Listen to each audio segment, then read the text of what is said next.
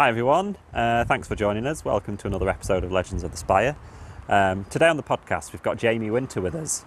He was a feature of the Chesterfield team in the late noughties when Lee Richardson was at the helm. Uh, and with all players from that era, it's really interesting to talk to them um, about that squad at the time because it was a squad that had all the talent to win promotion but just missed out on playoffs in both seasons that Lee Richardson was in charge. Um, so it was good to talk to him about that. It was also a really good tribute to Kevin Austin as well, uh, who sadly passed away a couple of years ago. Um, so thanks for Jamie Winter for uh, speaking to us about uh, Big Kevin Austin. Um, and, and, yeah, we had to chat about local derbies against Mansfield and square sausages with Gregor Robertson and his time before Chesterfield at places like uh, Leeds, Aberdeen, and St Johnstone too. Uh, he's now a patron of Back Onside, uh, which is a mental health uh, charity. Um, so do go to backonside.co.uk to check it out. Um, it's a really good website and well worth seeing what they're doing. Um, so thanks for Jamie Winter for spending some time with us. Top, top fella. Uh, could have chatted to him all day. Speaks really well about the game.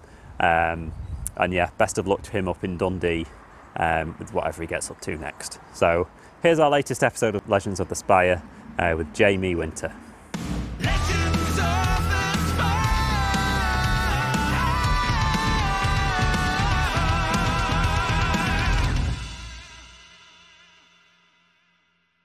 Where, where are you? Where are you zooming from?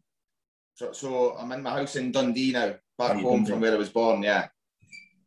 So I managed to been living back home now for about well since I was 25, 26, so yeah, about 10 years now. So yeah. it's been good. And I've never been to Dundee. I applied for a job once at Dundee Arts Centre many right. many years ago, and I was all fully prepared to move to Dundee if I got the job because it looked really nice. You're a bit of a to be honest, it's it, it's very very similar to Chesterfield in size and people and whatnot. So that was good transition. But it's uh, we just recently got the V&A up here, so mm. that's been a big thing for the art art side of things. Yeah, but yeah. I mean, I suppose it's like everything else. We take it for granted because we're from here. Yeah. And um, whenever we go on holiday, people always say we're bumping Americans with the golf, and oh, you're only five minutes from St Andrews, and we kind of say, yeah, it's just over the water, but we don't take much notice of it so if we start start at the beginning, I always like to start at the yeah at the start. Obviously, growing up in Dundee. Yeah. Um, yeah. So were you always football mad? Was that always your sport? Yeah, yeah. So my dad, my dad played for like Forfar and a few junior teams. He was at St Johnstone and that as a kid. Um, so it was the the ritual was obviously school and then dragged to my dad's football on a Saturday, which was great. And, and it's kind of all I knew was hanging about dressing rooms and beginning to watch football from a really young age. Um, and, and to be honest, genuinely took a real interest in it quite early. Mm.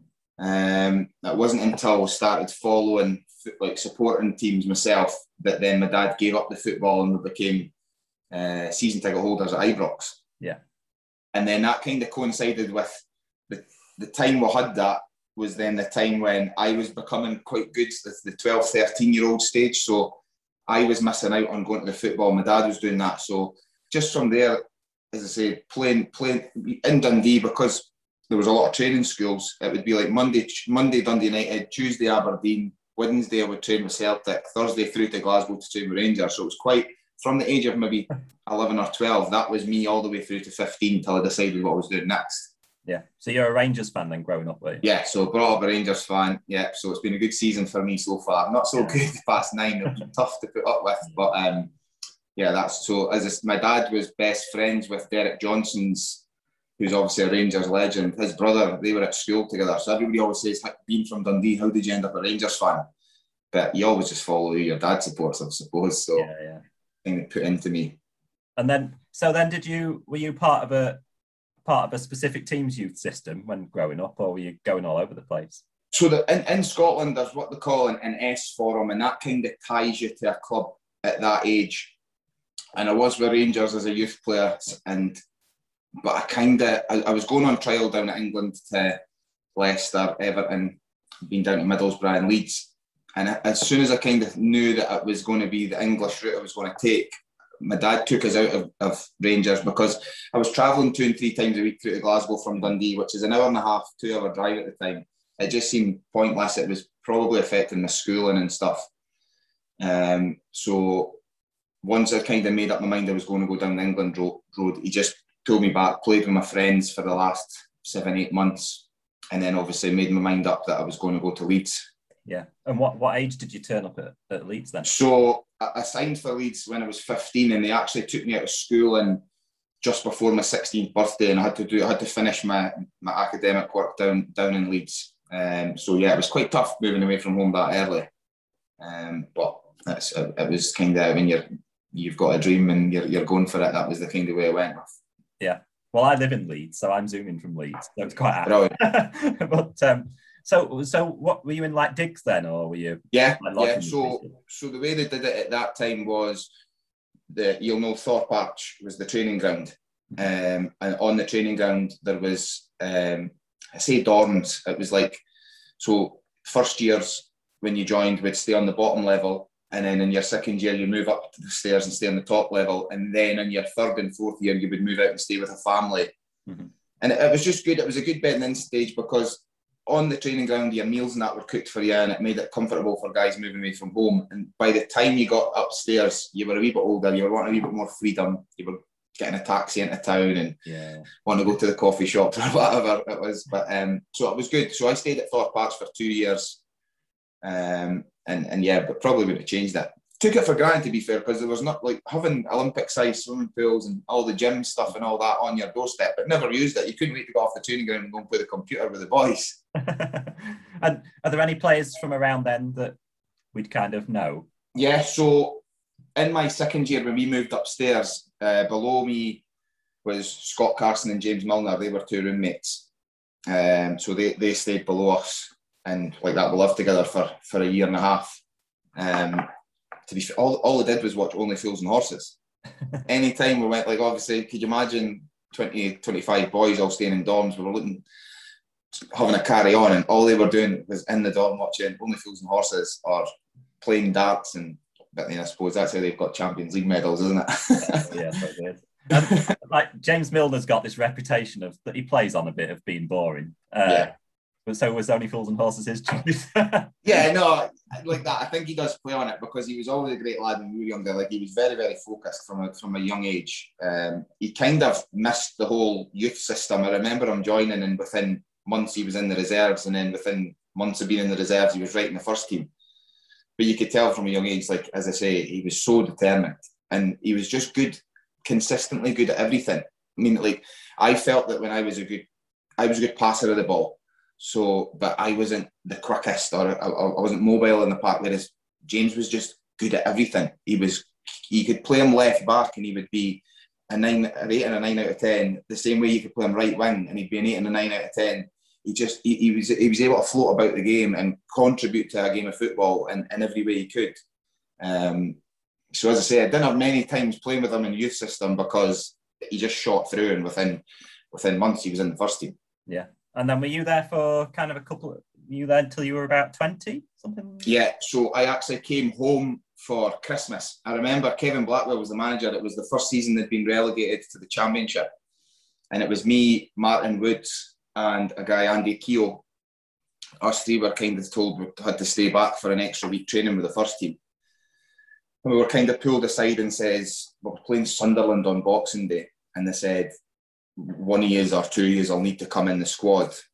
And it just so happened that I think Woodsy went with the squad and me and Andy got to go home for Christmas. Mm-hmm. And while I was up for Christmas, I remember it was like Christmas Eve, the, the club were phoning my phone. And I was like, oh, I'm not answering it. Like, I, they're, they're just want me to go down and sit on the bench at Sunderland. It's a terrible attitude, you know. Like, when I think about it now, it's like shocking. Like, kids would give the right arm. But I remember being back home for Christmas with my family and thinking, oh, like, I'm, I'm just, I don't want to go. And eventually my dad got a hold that heard they were phoning me and he was like, you better phone them back like now.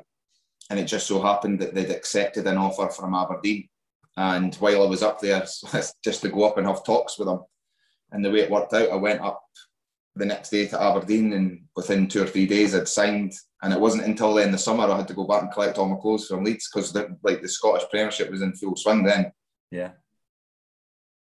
Yeah, and then uh, there's a there's a, a great um, there's a great shot of your free kick versus Celtic, which I suppose as a Rangers fan was yeah nice. Um, yeah. yeah, how how was it at Aberdeen going to that? Enjoyed it again. Really enjoyed it. It was my first real taste of I'd obviously been in and around the the bench and the squad at Leeds, but then to make your to, to play actual proper football, uh, it was it was special.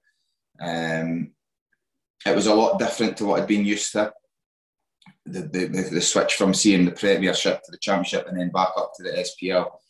It's all of a sudden three points matter on a Saturday, and, and it really matters, and it matters to people.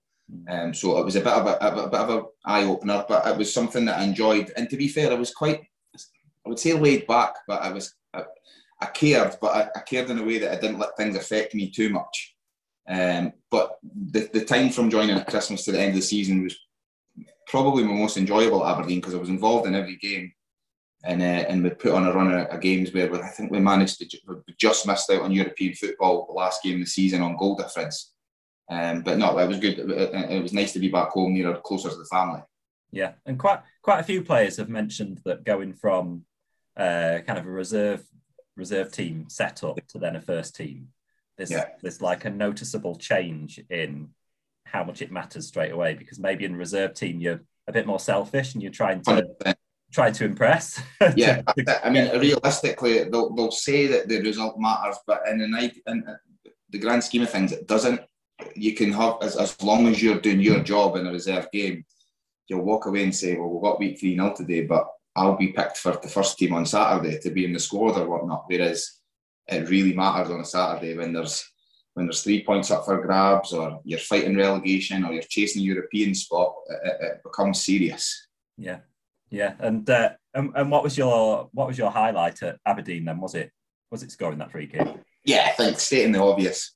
I mean, I, I, I, think I scored two two for Aberdeen. I scored a, a, a good goal in the Scottish League or Scottish Cup against Berwick, which was another. It was a long range one. It's probably one of the better ones.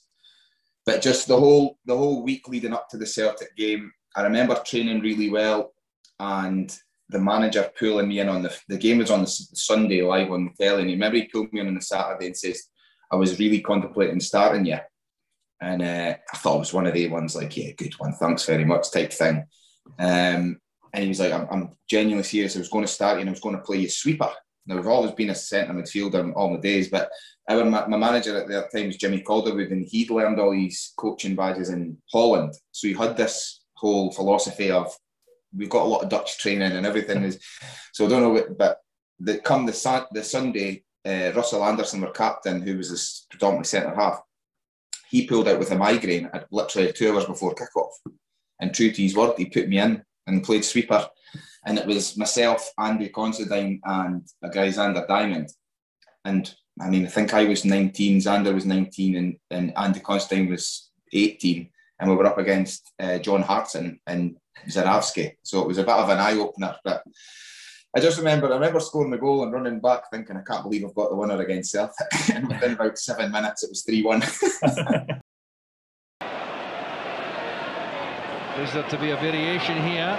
Nicholson over the ball. It could be knocked short for Winter, who's got a very good strike with his right foot. Or will it be Smith? It's going to be Winter. Oh, it's brilliant! Jamie Winter for Aberdeen! I mean, that's that's a bit of a uh, it's a bit of a baptism of fire, and it getting, getting chucked in a sweeper against Celtic. Yeah, and to be fair, my brother-in-law he still tells us a funny story about that he remembers they were he was watching it live on Setanta and they were kind of doing a run through of the game and talking about how nervous I'll be being 20 year old thrown in at sweeper. And I think it cut to me in the warm up and I was just kind of messing about, like no care in the world. I think now if you ask me to go and play sweeper in a game, I'd probably be a nervous wreck. But when you're 20 year old, you don't you just take it as you go, don't you? Yeah. And and is is the um is the quality is there a, a a really noticeable difference in quality from those like top top couple of teams and then yeah you just you, you just there's no room for error whatsoever you i mean even now if i've watched back the highlights of that game there's so many times i'll say i could have done that better or i could have done that and it, and it, and it affects the whole game you're talking about I mean, Nakamura and Petrov, they're playing, and you just they, they capitalise on any mistake, mm. and that even something stupid like you think that you're you give away a corner, and then all of a sudden, like they've just got you penned in for the next 15 minutes, and it just affects the whole flow of the game. from one mistake or you've given away a, a possession at a cheap throw in. And, and like I say, they're just these are all internationals. They just really punish you and they make you pay for it. Yeah, and and then you had a spell at St John St Johnstone, didn't you, before before ending up at Chesterfield? Yeah. So again, uh, the manager had come to me, and this was the, the next season, and, and I was kind of not playing as much as I'd wanted to be playing. He'd made a few signings in midfield, which was fine, and I kind of just said I wanted to be playing. So he came to me and says there's two or three clubs, and it turned out to be St Johnstone. Uh, Owen Coyle was manager there, and they were first division, but they were pushing for promotion with St Mirren, which again it was good, and it, and it was going out and getting more games. But timing was everything in football, and I was a wee bit gutted because when I did go to St Johnstone, I was playing, but it just so happens that the two or three boys that were in my position at Aberdeen got injured, and there was guys that I were in that in the reserves with me were then playing, and I thought if I'd maybe just stuck it out, who knows what would have happened. But they're the decisions you make. But no, enjoying my time at St Johnstone, and again, it was just a chance to play football. Yeah. And, and then uh, and then yeah, eventually you end up at Chesterfield, don't you? So yeah. Um, how did that all come about? So I'd, I'd finished my contract at Aberdeen. I'd run that down, and my my roommate at Leeds at the time, Martin Woods, had basically just signed for Doncaster, and he'd said to me that they were keen on having a look, kind of like a trial basis, come down and train, and, and you get to look at them, they get to look at you. So I thought, yeah, no problem. So went down to Doncaster, and I think I was there two or three weeks. Played a couple of games, and I remember we played Man City at the Keep Keepmoat on the Saturday and I spoke to them and they says, look, done really well. We're keen to possibly get something sorted. Go up the road. My, my daughter had just been born. She says, go, go up, see the family, and then we'll be in touch. No problem. I went back up the road, and basically the next day I was in the town with my daughter, and Lee Richardson phoned us. I got a um, number on my phone that I didn't have. He introduced himself. I'd obviously heard of him through the ex Aberdeen stuff, mm-hmm. and he kind of just sold the club, and the deal was basically done over the phone and I travelled down basically the next Saturday, and it was a testimonial game against Nottingham Forest. Um, was it Blatherwick's testimonial? I think yeah, it was. Yeah, I think it was Blathers. Yeah, yeah. And I actually signed that morning and came back up the road to get the rest of my stuff, and that was it. It was just done. Yeah, and then that's a that's a a lot of players kind of have their basis and commute, don't they? And uh, but I suppose that's not really possible when you when you no Scotland. No, and I mean, and, and I didn't drive at the time, which was how I've managed it. I don't know. So basically, when I moved to Chesterfield, I had to try and find the closest flat to the stadium as possible, or find out where other boys were living so I could jump a lift. But um, yeah, so it was a case of just moved down, and that was it. Went with it, but I, I enjoyed it. It was good. Yeah, and and what did did Richardson say? Say what kind of role he wanted you to be in the team? Yeah, kind of just said that they, they were obviously they were just relegated, and they had. He made a big deal about the fact that they'd obviously managed to sign Jack Lester, who had, who had heard a lot about, um, came with a bit of a reputation, and for him to come to League Two at the time was a big deal. Um, but says we're needing ammunition, we're needing a ball player to come in here, keep possession of the ball, and do do the kind of bits. He told me that we've got someone next to you in Derek Niven who'll do all the running for you. and, uh, and we'll get you on the ball and play. And and he was good to be fair. Um, and, and, and like I say, just was really excited to get back to playing proper football again. Mm. Yeah, and uh, you had quite a few fellow Scots in that squad, didn't you? There was like you yeah. and uh, like Derek Niven, Gregor Robertson. I think signed probably that same season, maybe. Um, yeah, or, around that time, and yeah, so you had quite a contingent, didn't you, that time? Yeah, and I was I was actually I was in the hotel um, I hadn't, hadn't quite got a house yet, and my, my like my, he's my best friend in football and away, Peter Leven. He gives me a phone, and then that's it. He's he's signing as well. So that was that was the icing on the cake, and, and we were we couldn't wait to get going. Yeah, and just to go off off on a tangent for a bit at the moment, Peter Peter Leven's in Russia now, isn't he? Yeah. What's yeah. that all about? so he's been he's a traveller. He's been in he was in uh, Brest with oh I don't even know but he, the manager there is now manager of a team in Russia, and they're they're second in the league. They're they're going for promotion. There's there's only like seven or eight games left, and and they've they've already made the playoffs. But I think they can get automatic promo- promotion, um, and that'll be him. He'll be in the league with your Zenits and Peterburgs. And I was on the FaceTime to him just the other day because I'd not spoke to him for a while. And while we were chatting, Jamie Ward called him. So next minute he was in the chat. So it was like me, him, and Wardy having a blather again, like old times. Jamie Ward's not going to Russia, is he? To play, well, no, I think he's he's trying to get anywhere. I don't know where he was. He was. He's, I don't know if he's trying to go to Russia. That they were talking maybe a move someplace, but I'm not entirely sure where. And uh, and yeah, uh, the next question that was on my list was which players were you closest to at that time. So I suppose we've probably already answered it, but yeah, which, yes. players were were that, that you kind of felt that you had an instant connection with? Yeah, well, yeah. I mean, obviously, me and Ped, we'd known each other for a number of years coming through at Rangers and then playing against one another in Scotland. So we were obviously good friends. He's, uh, but we as we we pal about away from football and all that, and um, all the area where we stayed. Wardy stayed in the same area. Big Fletch. This was all the first year because mm. obviously in my second year, Ped abandoned us and moved on to MK Dons. Yeah. And then Wardy only lasted till like the January and he moved to Sheffield United. I think Fletch had moved on as well. And then by the second year, I become really good friends with like Darren Currie, Kevin Austin, Pagey. Like they were all top, top lads. Downsy. Like to be fair, we were all we were all a good group of guys. The, the, the travellers from Nottingham, like Jack, Gregor Robertson, Roche, they would kind of stick together purely because they'd grown up through the through the ranks and travelled up together. But there was never any, there was nobody in that dressing room, put it that way, that I didn't enjoy their company.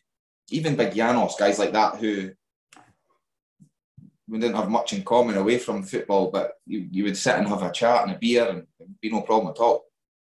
Yeah, and we should mention about um, Kevin Austin because he sadly yeah. passed away, didn't he? In yeah, 2018, I think, um, from pancreatic yeah. cancer. Do you want to um, say a few words about what he was what he was like? He was just honestly like the word. I mean, gentle giant. He was one of the guys that if you were you, you kind of had to know him to understand him. Like he was the most soft, kind-hearted person I could probably say I've met in the dressing room. He would literally do anything for anyone. But when he stepped over that white line, he's the exact polar opposite. He was so aggressive and the, the person that you would want in the trenches with you. Mm. And I mean, I remember when I left Chesterfield, through whatever reason, everybody moves their own ways and, and you do, you lost touch with people. But Kev was one of the, the very few that you would always get a text at Christmas time or, or coming up to your birthday, you would know, uh, I know it's, it's your birthday, I hope you're keeping well, I hope the family's well. He was just honestly an absolute gent. And um, it was sad, very sad. And when we got the news, and it's like everything else. The, um, a group chat was started, and it was we'll have to meet up and we'll have to catch up because these things it shouldn't take something like this for everybody to stay in touch. And um, as I say, we're all we're all devastated, and there's just such a shame on his family. Yeah, absolutely.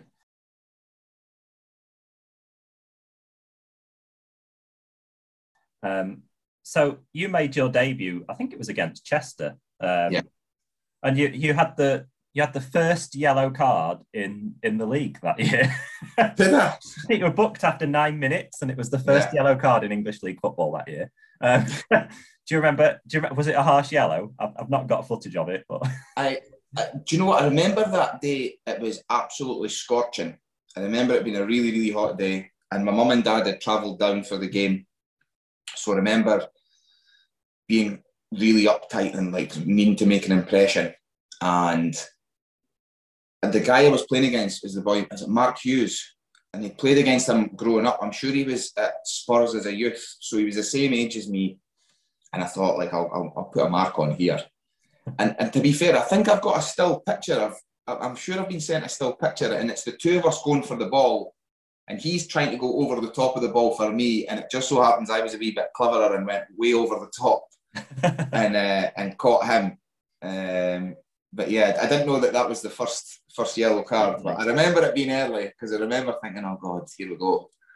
Do you? Um, because usually referees don't like to give yellow cards that early, do they? So, mm-hmm. so as a player, do you kind of take advantage of that a bit and and like you say, try and lay one on someone in the first game?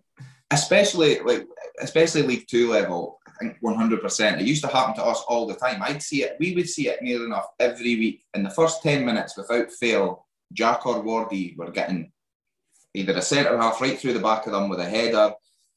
And like you say, a ref would nine times out of ten be like, that's your warning, that's it. And defenders and midfielders would use that to the advantage all the time. You'd see it all the time. We had we had um, Kev Gray. We ended up having to wear shin guards in training because of how wild he was. It was absolute madness. Rico actually had to stop training one day and say, like, that's enough. And we're all wearing shin guards in training. You've never seen anything like it. Like full blown, it was brilliant. The competitiveness was great, but you were just got a game on Saturday, Kev. Come on. and I imagine there was a few players like that in that squad at the time. I imagine people like uh, like Derek Niven were a bit of a monster in training as well, weren't they? Yeah, like one of the like you've obviously had Neville, Downsy, Gregor could handle himself. Picks, Picks was a wee terrier. Mm. We know what a 50-50 with Picks. Um, there, to be fair, there wasn't many that couldn't really handle themselves in that team. Um, so yeah, no, definitely like on that department, we're, we're okay. yeah, and and what was the uh, people always ask or, or, people always muse about um, the the difference in quality in terms of Scottish and English league and where where kind of a League Two would fit in terms of mm-hmm. the Scottish league setup. But yeah. did you notice like a difference in quality or standard going from kind of St Johnstone to Chesterfield? I found I found League Two harder than the SPL. It was just hundred mile an hour. You didn't get a minute on the ball. And bear in mind, in my first season, we had like MK Dons, Peterborough, spending big money. Some internationals then in their in their team. They were good, good sides. But as I say, you didn't get a minute on the ball. You're going from playing an SPL game where you can take it from the full back, you can turn and switch play. That that was never happening in League Two. If you received a pass from any of the defenders, you've got somebody right up your back, and they're and they're making you sure you know that they're there. Um, so that was that was a bit of a not a culture shock as such because I knew what to expect. But when people do ask the difference between SPL and, and League Two, as it says, SPL for me anyway, I found that easier to play football in. League Two was harder. And I suppose, especially in your position where you you're trying to get on the ball, oh. play a pass. I'm guessing that's uh, you're having to react a hell of a lot quicker. We played. I'm sure my first actual game for Chesterfield was a I remember it being like a pre-season friendly. It was a night game, and and and as I say, taking it from the back, playing out. Thought thought this is fine. Going to really play, and then going from that to Chester, and you just literally helping everything on and making sure you don't get caught on the ball. Because that's one thing you don't want to do when Jack Lester's in your team. You do not want to get caught on the ball because he's letting you know. Mm-hmm. Um, yeah. and the fire, the firepower in that team over those two years, you obviously had Jack Lester and, and, Jamie Ward and Steve Fletcher and Adam Rooney, I think, joined yeah. second yeah. team as well. Um, so are they kind of priming you in training and stuff in terms of right, this is what I want you to do? Yeah, all, all the time. I remember, I remember uh, Lee Richardson doing a, doing a drill as such, and and the whole session, based well, not the whole session, but the whole drill basically revolved around me feeding or the centre midfielder feeding balls into the strikers. And they're just shooting a goal. And we've spent the best part of 40 minutes just two doggies running up and down, running up and down. And I'm turning to Neville and I'm going, Neville, I'm, I'm piped. What's going on here? what are these hitting them? We're not getting a shot at goal. We're just getting it here off Downsy and laying it for them. But he's got about six lungs, so he's loving it. He's just running back and forward. But um, no, but we're fortunate having the, the strikers we did. Uh, we've had a few players on from that era. We've had um, a kind of Downsy on, and I spoke to Jamie Lowry as well, and we've had Al yeah. As well. Um, and they all have different opinions of Lee Richardson.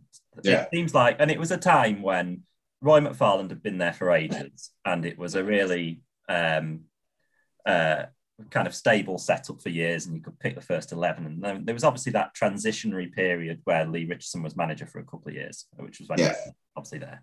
Um, and it seems that he maybe brought in some methods or some ideas that maybe rubbed some of the players up a bit the wrong way. Yeah. fair to say. Um, I imagine because he signed you, you were probably uh, really got on well with him. I, I mean, I got on well with him, but I would, out of most of them, I, me and Ped especially, we were probably the two that fell out with him the most. We kind of had the, the Gallus Scottish mentality of if, if we didn't agree with someone, we would tell him. Hmm. I mean, what we had when you had Nelly, who was assistant, who was an unbelievable coach. Like his training sessions were amazing, really, really good. Uh, really took his time to improve players. You had a fitness coach in Shinner who was, for me, the best there ever is. Like unbelievable person, love him to bits, and and he, everybody wanted to feed off that. And it was like Rico. He tried too hard to be this manager that maybe he even wasn't. Hmm. I mean, every day there used to be a team meeting. And you know yourself, if, if a boss is just speaking, on, we would be training in Sheffield and he'd be saying, right, meeting back to back at Chesterfield. So you have everybody travelling from there back to Chesterfield. We'd get in the home dressing room thinking, right, something's going on here. And it would basically just be a nothing meeting. Is everybody okay? A meeting that he could have held 25 miles away. And I just think it got very repetitive. And I think quickly boys just started to switch off. And when he spoke, it became it became very repetitive, and it's hard because I think he had the right. He wanted to be good and he wanted to be right. He was very much into this whole psychology of football, and sometimes it, affect, it affected me. Like he would try and do it the wrong way. Like he would maybe say things, "Oh, you're not playing," and then he would play you, and he would tell you you're in the squad, and then you're not in the squad. Very mind game orientated, but I suppose, like you say, I can't have many grumbles with him because he did bring me into the club, but I could totally sympathise. We used to we used to fall out all the time, all the time. It's Uh, interesting that because it's starting to. I obviously I'm not. I don't know any footballers. I, I know quite a few now because I've been doing this. Yeah. But um, it seems like a lot of players say exactly the same thing um, uh, with him in terms of was he just not? Because obviously he's done really well since his Yeah, his kind of doing things with Klopp and, and stuff like that. I mean- but was he just not a manager? yeah. That I think that's probably the problem. I think he knew his football. Obviously, played at a very high level, and he was an and he was a lovely guy. Like he wasn't a nasty person. He wasn't. I just think at that time he maybe got caught up on the whole psychology of things, um, rather than probably just letting Nelly coach and let him step back and watch from afar, and then deal with being a manager. It was like he tried to do everything and, and, and kind of maybe just got involved too much. And sometimes you were just, as I say, the whole meeting things just used to make rub boys up the wrong way. And um, yeah, and it was unfortunate because I, that's one of the things in football. Is I look back and I think with the squads that we had in the both years that I was there. I mean, I look at the leagues and, and the first season we were there, uh, Peterborough, MK Dons, and Hereford went up, and we we beat all three. We battered Hereford 4 0 on Sky. We beat Peterborough down there. Mhm. And we beat MK Dons down there. And they coasted the league. And I think if we'd have just had a bit of consistency, we really, really could have had a proper go. Yeah, and that was one of my questions actually, because um, obviously in those two seasons, finished just outside the playoffs both seasons, and I think I think Jack Lester in his in his first season with us had something like the third highest strike rate in Europe or something. I think he was like behind yeah. Torres or something that Yeah. season. So, was this one thing that you think you could put your finger on in terms of why we just couldn't get to that? we, we, we, we, I think we lacked putting a run together. It always seemed that if there was a team that could put five, six winning streak together, you would jump up five, six spaces. Our problem was never playing the teams that were at the top end of the table. We seemed to drop too many points, drawing away to Accrington, one all at Christmas, deflates you. I mean, Exeter went up the year when we went down there and gave them six, and I'm, I'm pretty sure that was the first time they'd been beat that season. I think they were undefeated when we went down there, and we gave them six, and we played them off the park. I think we lacked belief, which was which is probably hard to, to understand because of the squad that we had. But again, maybe that does come from above. Maybe you need a manager to to put that belief into the players because, as I say, the squad we had, the players that we had, um, it is, it is it's the one thing I look back and think the teams that went up, we were better than them. Yeah. Uh, Yeah, and, and final thing on the whole Richardson manager thing, but um, would it have been, in hindsight, would it have been better if Mill was the manager and Richardson was the number two? No way. Um, possibly, possibly. I, I do remember there was a there was a stage where I think Richardson's wife took not well, and, and she was away, and he was away from the club for maybe three or four weeks, which was obviously concerning for everyone because obviously his wife's health was important. But I just remember the first game, I was Boxing Day, we played Bury away, we won 1 0, and I'm sure we went on that, that. That was the first time we'd won like three or four games on the bounce, and Nilly was in charge. And that obviously, naturally, you're going to think the question that you're asking, God, wonder if the tables had been reversed and you had Nilly at the helm and and um, Enrico maybe taking things a step back. But yeah, in hindsight, you'll never know, I suppose. But um, yeah, just you couldn't really put your finger on it, but there was just something. I mean, he, he never managed again after Chesterfield, did he? No, no, no. So it's, it's unfortunate because he, he really inherited. And to be fair to him, he also brought in really good players, bringing in, managing to recruit Big Fletch and Jack and Darren Currie. I mean, Darren Currie, what a player. So being able to recruit these boys, Pagey and Kevin Austin, you, you can't argue with that but there was just something missing. There was just that that final bit of something to make you the team that goes there. Yeah. And then what I really wanted to talk about was um, the Mansfield Derby because you played in three, I think. Yeah. you played in two the first season, and then that was the season they got relegated. And yeah. then the second season was FA Cup. So I've always wondered in terms of when you have a big fierce derby like that. And obviously, mm-hmm. it, goes back to a political time about yeah. uh, pit strikes and, and things like that. And obviously, you've come from Scotland. Yeah. So you, you, probably don't know the importance of why something is yeah. important or why the fans are so passionate about it and, and yeah. things like that. So, as players, do you take time or do you sit down in the dressing room and kind of have a bit of a history lesson in terms of why it's important to find out? Yeah, pretty much. You had um, well, at the, at the time, physio was Jamie Hewitt. You had Shinner, Barry Roach, all these guys who had, had been there. Alan O'Hare, like you say, Downsy. They were all very, very quick to. to I mean, obviously, every game was important, but they were quick to remind you just of the, the this one's a little bit more important. This one just means that wee bit more. And like you say, the probably the England's coming from Scotland. You do you take it on board. Yeah, okay. And then our first our first one was away, and I remember coming out of the warm up, and there was like four or five thousand Chesterfield fans in for the warm up, and the place was rocking. And I remember going, "Oh, this, this is this is why you play football. This is what it's all about." And unfortunately, I remember I had an absolute nightmare that day. but we won three one, and it was just amazing. And it, and it was like couldn't wait for the next one. Couldn't wait for the next one. But you are very much reminded through the club, through everyone, um, Jim Brown, you'd be in you'd be in training, and Jim Brown would be telling you, remember, we've got you know who we've got on Saturday. Mm-hmm. You know who we've got on Saturday. Just constant wee reminders and wee digs. You'd go down to Linda's sam- sandwich shop for your lunch, and they'd be telling you, just remember, all the best on Saturday. Remember it was three points, but come on, it's against them. Just wee reminders all the time, and that was just like, okay, this this one's a wee bit more special than the rest. And you, you usually find that local derbies like that get a bit tasty in terms of a few challengers flying in or, or things like that.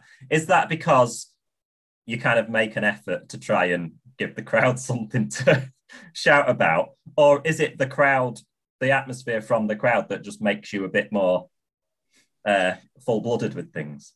Yeah, I think it's a bit of both, to be honest with you, because when you know yourself, when you're playing in it's a full packed stadium, you, you get that adrenaline and you can you, you're quicker that yard stuff like that.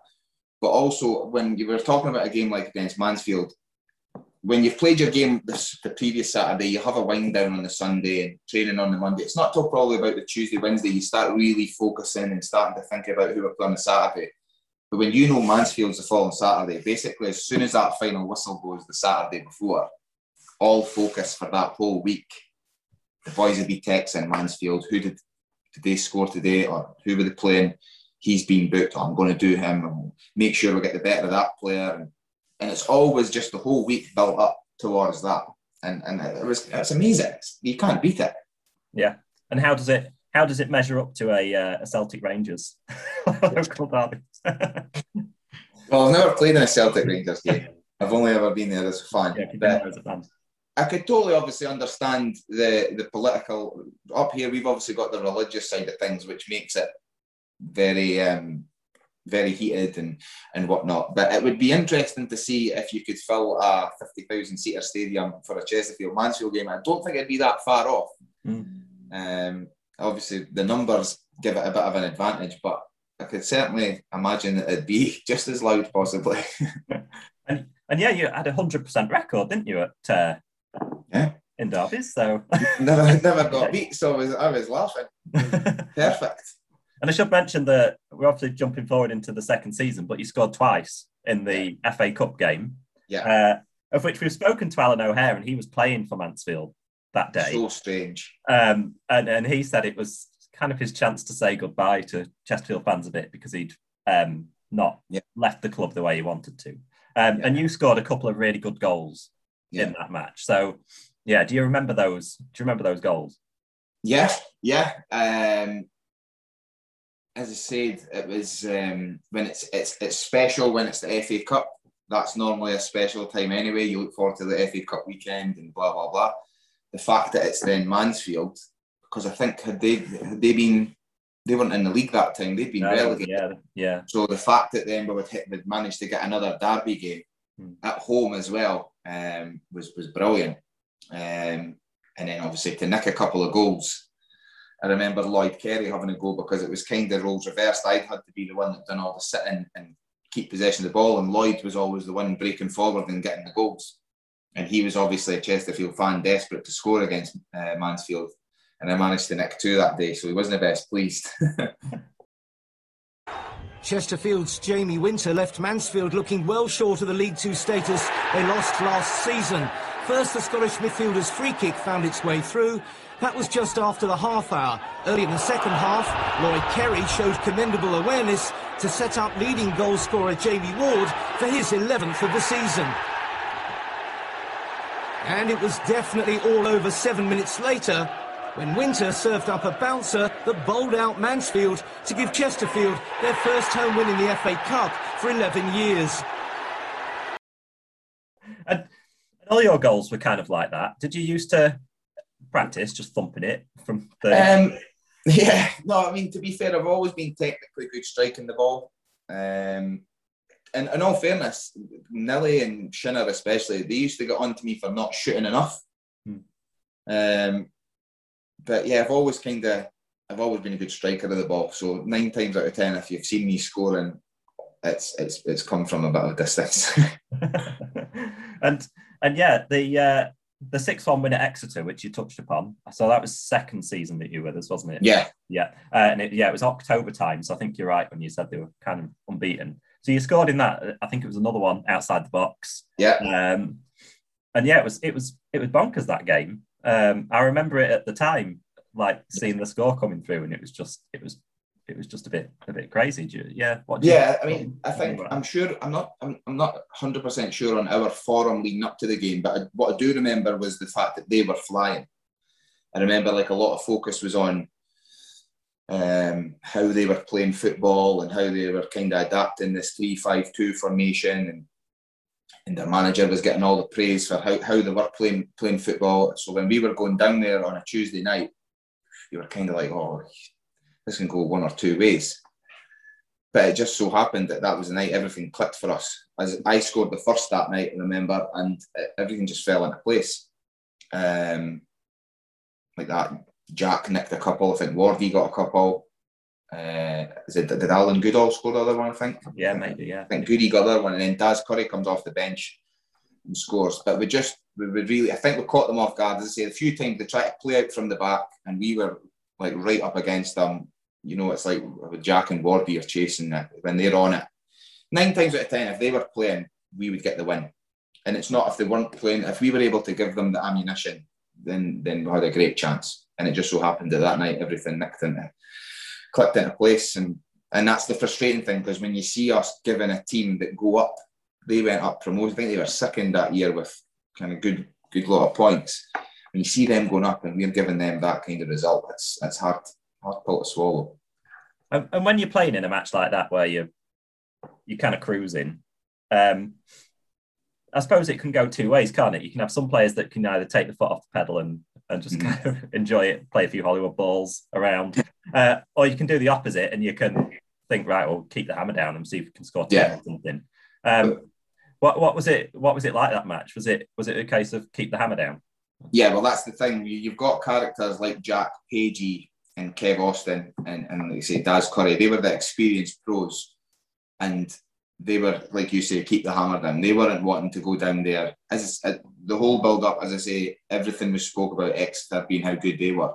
So if we'd have went down there and won two or three one, yeah, it would have been seen as a good result for us. But nobody probably would have took much notice, and they would have just moved on and carried on doing what they're doing. But they, they, as I say, they characters in the team, you were never ever getting your foot off the pedal. I remember Kev Austin that night. I'm like you say, I remember taking the ball from the back and trying to hit a World Cup volley pass 50, 60 yards to Jamie Lowry. And it just went out. And I remember Kev Austin barking at me to like, don't we're not going wide, we're going for a goal. I think we're 4 1 up at the time. And I'm saying, Kev, like, try he's like, we're going for five, we're going and then it's we're going for six. Like they, they were the characters we had in the team. Um, and it was it was as I say, it was just a it was a special night. Uh, unfortunately there wasn't social media the way it is now. So when we were sitting on the bus, it wasn't until the next day we were able to see the highlights and stuff. And, and what did you uh, what did you have on the bus home? Uh, was it DVDs and pizza or something Yeah, I don't even remember. We used to, we used to get. I don't even think it was DVDs. I can't even remember. A lot of the boys used to have like laptops, and if you got stuck next to Peter Leven on the bus, he was just always watching The Sopranos. He thinks he thought he was in The Sopranos, so um, or you get stuck listening to Big Fletch. Well, Fletch was there at the time, but yeah, no, on the buses they used to get some pizzas in, but I can't even remember if we were allowed a beer there. Maybe we snuck a cheeky beer in for a six-one win. and uh, and I wanted to mention the Droylsden saga because we spoke to uh, spoke to Jamie Lowry about this, of which he and I think he played in most of them, and you played in most of them as well. I think maybe missed one of them or something like that. But um, I think I played in the first one. yeah, uh, I mean that, that was just bonkers, wasn't it? The whole thing. Ah, so we play the first game, and it's we're getting beat at half time, I'm sure, and then the fog comes down. And I remember us coming out to the, the, the kind of tunnel area, and you, couldn't see 10 yards in front of yourself. So the referee calls it, but their manager's going bananas. Hmm. He's going absolute bananas because they're 1 0 up. They're, they're thinking they've got a chance. We play the replay on the Tuesday, and we draw 1 all. So it's a replay back to their place. I didn't play in the replay game, and I remember we're 3 0 up. I mean, I think Dan Currie run riot that night. I remember being 3 0 up and floodlight failure. and you're like, this can't be happening. Surely not. Like, so then we go back and we play then the the replay of the replay, and we get beat two one, and we we genuinely leave the ground, go home that night thinking that's it, and it's not till the next morning we get a phone call. You have to come into the ground like we're we're through. And I can't really remember how it came about as to who caught it and whatnot, but the guy that had scored two was he was ineligible, wasn't it? He was. Yeah, yeah, there was a guy that had been uh, red carded, I think, for something, and was meant to be serving a suspension or something like that. I'm sure somebody on our part picked up the fact that wait a minute, he's played Saturday and got red carded, and then he, I'm sure it's the guy the guy that scored. Then that was it. We went through and played Ipswich in the next round and got a lovely day out. Yeah, and, and there's two questions that I asked Jamie Lowry, so it'll be interesting if you give the exact same answers. But in the first one, where Jack Lester scored the pass back, um, did he did he mean to score? I, I I would say yes. Yeah, I think that's just the way Jack was. It was one of the ones where he's 20, 30 yards out from goal. I don't. I, I still think to this day that Jack would argue that we shouldn't have let them score. That's the way Jack was. Jack's a winner, and regardless, it was win at all costs with Jack, and I love that about him. And I remember it being a bounce ball, and if he didn't want to score, you would have just rolled it back into the keeper's hands. But fair play to him, you checked the keeper and you got a goal. Yeah, that was hilarious. I was there, and it was just hilarious. I've never heard Yeah. the crowd just laugh rather than yeah, it was. Uh, I, I was on the park for that, and I remember like thank goodness for like uh, Kev Austin, God rest his soul, because he was he was throwing Droylsden players all over the place because they were desperate to get to Jack. it's like wrestling. Yeah. and and the other question um, was, did Droylsden turn off their own floodlights? My guess again would be yes. it wasn't until later on we found out, like, I'm sure their manager was also their chairman, and it was a very strange setup. But yeah, I mean, we'll never have any proof, but there's 10 minutes to go, and, and, and if, it would be interesting if they were 3 0 up if the floodlights would have went off. Yeah, totally. I think we can lay that to bed now because you've you've answered exactly the same way as Jamie Lowry did. So I think everyone would probably. Did, did Jamie Lowry tell you that that uh, me and Ped Peter Leven took him up to an old firm game? No, no. Yeah. Go on, tell me we more. Had, we had we had uh, we got tickets and it was me, Peter, Phil Picken, Steve Fletcher, and Jamie Lowry. We managed to take them up. But it was a Tuesday night game, and we managed to take them up for an old firm game. And what was that like? Was it? Yeah, it's good. We had uh, Ped, Pix, and Jamie Lowry sat the opposite side with three three tickets together, and I sat with Big Fletch. Um, I remember it was like a Tuesday. We played a bounce game against Middlesbrough, so we all drove up, and then we went straight up to Glasgow for the Old Firm, and then drove back the next day. nice. and and what were your memories of um, of Saltergate at that time? Because obviously it was a it was a cool ground. It was a bit, yeah. a bit uh, dilapidated, and like training facilities, like you mentioned, you had to travel quite a long way just to get to training to and from Yeah. the ground. Um, yeah, what what are your memories just of what that ground was like? I mean, I the, the ground itself was obviously it was it was old and whatever it had, but from from a pitch point of view, playing on it, I always enjoyed the pitch. The pitch was always in really good condition. Hmm. Um, but like my dad and his friends, seven or eight of them, they used to come down every five six weeks to the games, and they used to love it, like standing in the the, the coppers, whatnot, and like a proper football ground, eh? And I remember, like, obviously, the second year we came back for pre season and we were doing some testing on the park. And we came back and it had been painted this ridiculous green colour, but they'd obviously been filming the Damned United. I remember saying to like uh, Jim and all that, and, and the club, like, we're going to need to get this sorted. I'm not playing about with this horrible green colour. but no, as I say, pitch wise, I loved it. Um, and it was and it was it was a cool old ground. That's probably one of the other things that I regret is the fact that I never had the chance to then see it. I've never seen the new stadium. Hmm.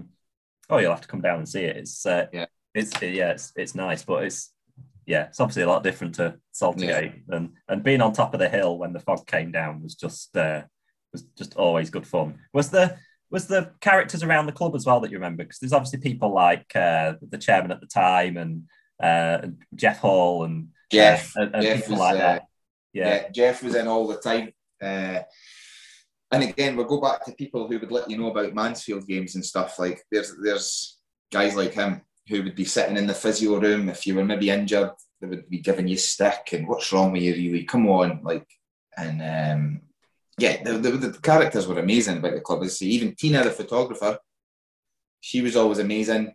Uh, I say I was I was away from home at that time, like quite a young lad at the time. So there was people at that club that I like couldn't thank enough. I mean, Shane Nicholson, he was like a big brother to me. I can't speak highly enough about that man and everything he done because going back to the whole Lee Richardson thing, as I say, he used to play a lot of psychological games as such. I always remember like he, he would phone me and say things. Five minutes later, Shinner would phone me and we'd have a proper conversation because Shinner would be in the office at his end Mm. and he would see what I was feeling. So he would maybe be like, that's maybe not the way to approach it. And he would then leave the office and he would call me up and then we'd have a proper conversation and he would he was never lie to me. He would be honest you're not doing enough or you need to do this to play. But it was more on my level of understanding what was required to play or to be right. Um, so like as I say, I still keep in touch with him now. I love the man. Um, but these characters, as I say, there were there was a lot of them. Um, but they were all just a, a link in the chain of, of making Chesterfield the special club that it is. and and what was your order at Linda's sandwich shop? used to get an omelette, an omelette on a roll.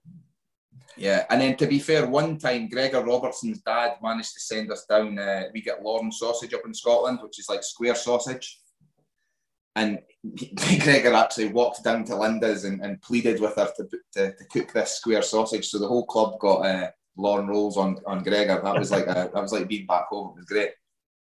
Square sausage. So it's Lorne roll, yeah, square sausage, yeah. Is it like is it like uh, in pastry or, but or is it no no no? Sausage? It's just like um, it's just sausage meat, but it's square. We call it in Scotland Lorne sausage, and it's just basically square sausage. Um, so like Gregor's dad must have been down visiting him, and he basically brought down this slab of square sausage, and Gregor walked down into Linda's and got off the cook it one day for us.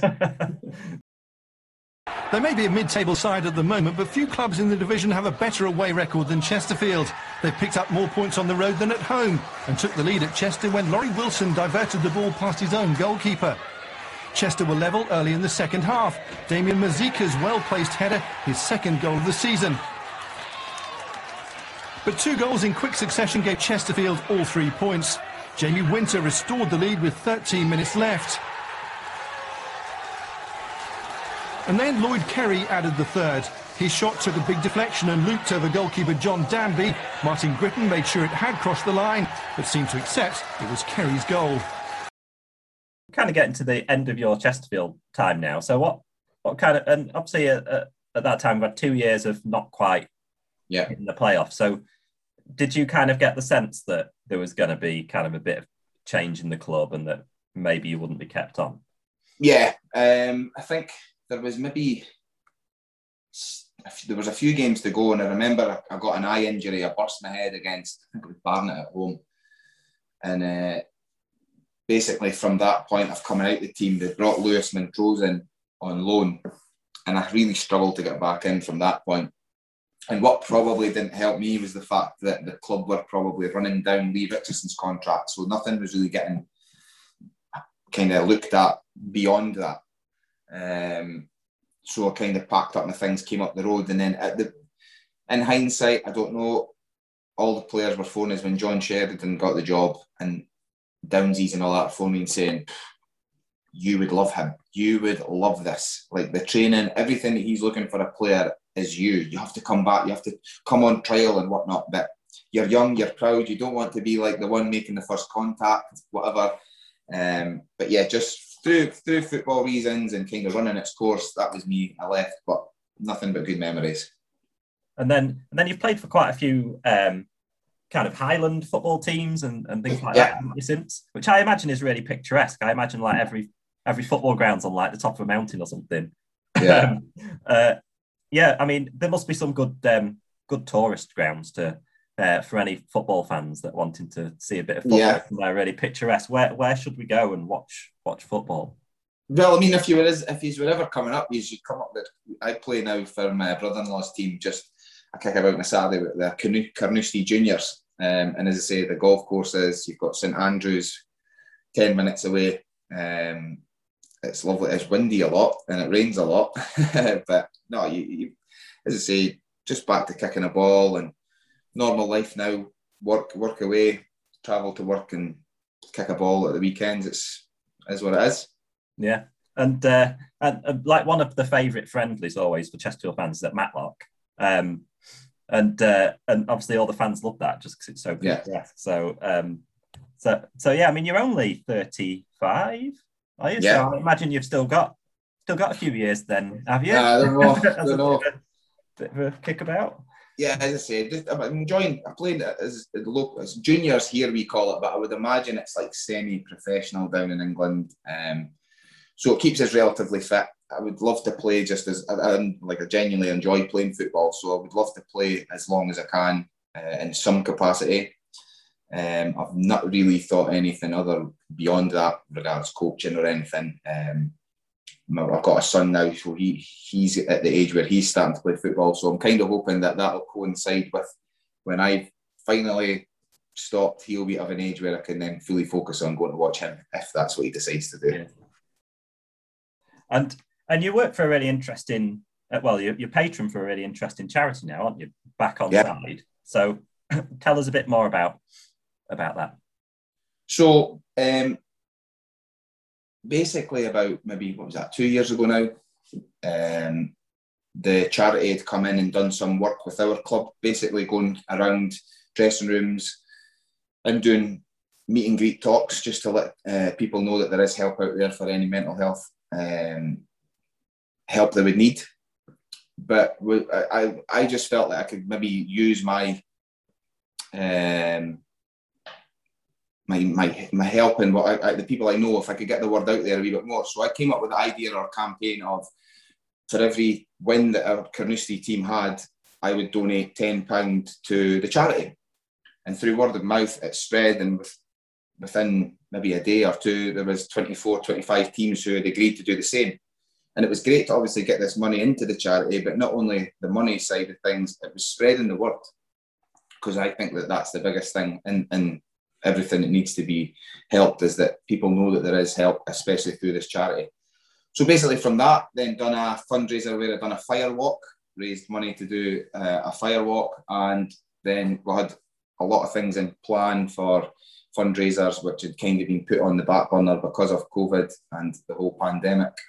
Um, but yeah, just basically use my platform to spread the word through social media and people I know and in the footballing world um, to get it out there as much as I can. I personally don't feel like I do anything that's out the ordinary that, that, that you wouldn't do to, to, to help someone or pass it on.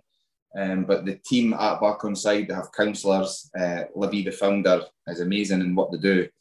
Um, and like I say, the, the amount of people they help and the amount of the, the things they do is, is phenomenal. Yeah.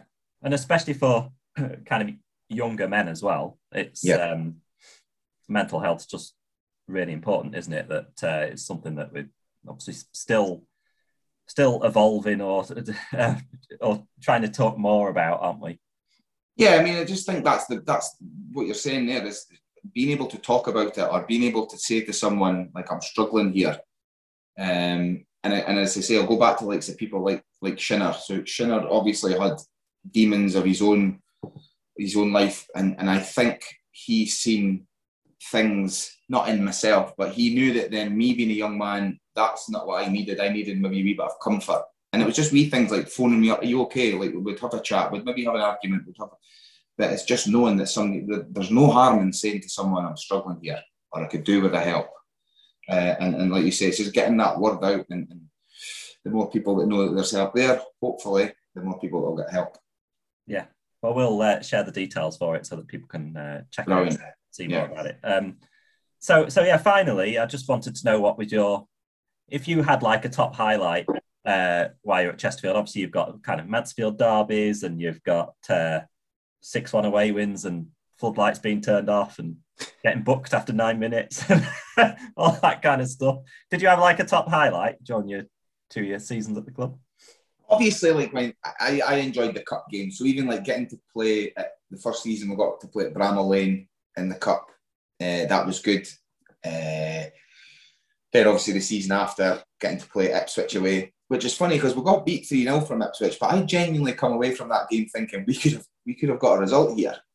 I'm pretty sure we were depleted a bit with with, with injuries. Um, but yeah, nothing nothing but but uh, fond memories. One of my one of my favourite games with Chesterfield was a 1 0 home win against Rotherham. I remember it being a, a, like a rainy day, and again, I think they were on a bit of a run, and the, the, the, stands were packed. It was a really good atmosphere, and we'd done really, really well. And it was nil nil. And I remember Alan Goodall scoring a header at the back post. Literally, I think there was maybe like five, ten minutes to go, and just that that feeling, that was it was a really good feeling, and I think that kicked on a wee run. But that's probably one of my favourite games uh, as I say, beating Rotherham 1 0 and, and, getting that win was magic. I was talking to one player and he was saying that um, he'd listened to a podcast where they were talking about psychopaths and they were saying how psychopaths can change characteristics just like yeah. that. Um, and he was saying when he listened to it, he thought they're just they're just explaining footballers because he was saying that you know, and I, I've kind of found from doing this that everyone I've spoken to, they're all quite normal. Um, yeah. And you expect footballers to be a bit, yeah. you know, there's an image of what yeah what they're like isn't isn't there but but actually everyone i've spoke to quite quiet quite yeah. normal but then once you cross the white line you just turn into animals yeah and as i say i think that comes from the whole especially at that level we're fighting for win bonuses we've got bills to pay and if you want to go on a nice holiday, you've got to do well for to get the bonuses. So, uh, as I said, three points matter, and it all of a sudden becomes. I want to win this, I, and I'm not, and you're not going to stop me, and that's where arguments stand. You know, I, I love when I see players arguing on the pitch. I love it because it shows me like they're they're at it. I'd much rather, as a fan, see players berating one another, wanting to win, as opposed to someone kind of just accepting, "Oh, I'm wrong, sorry," and then we'll get on with it. Like, Yeah. it doesn't work that way.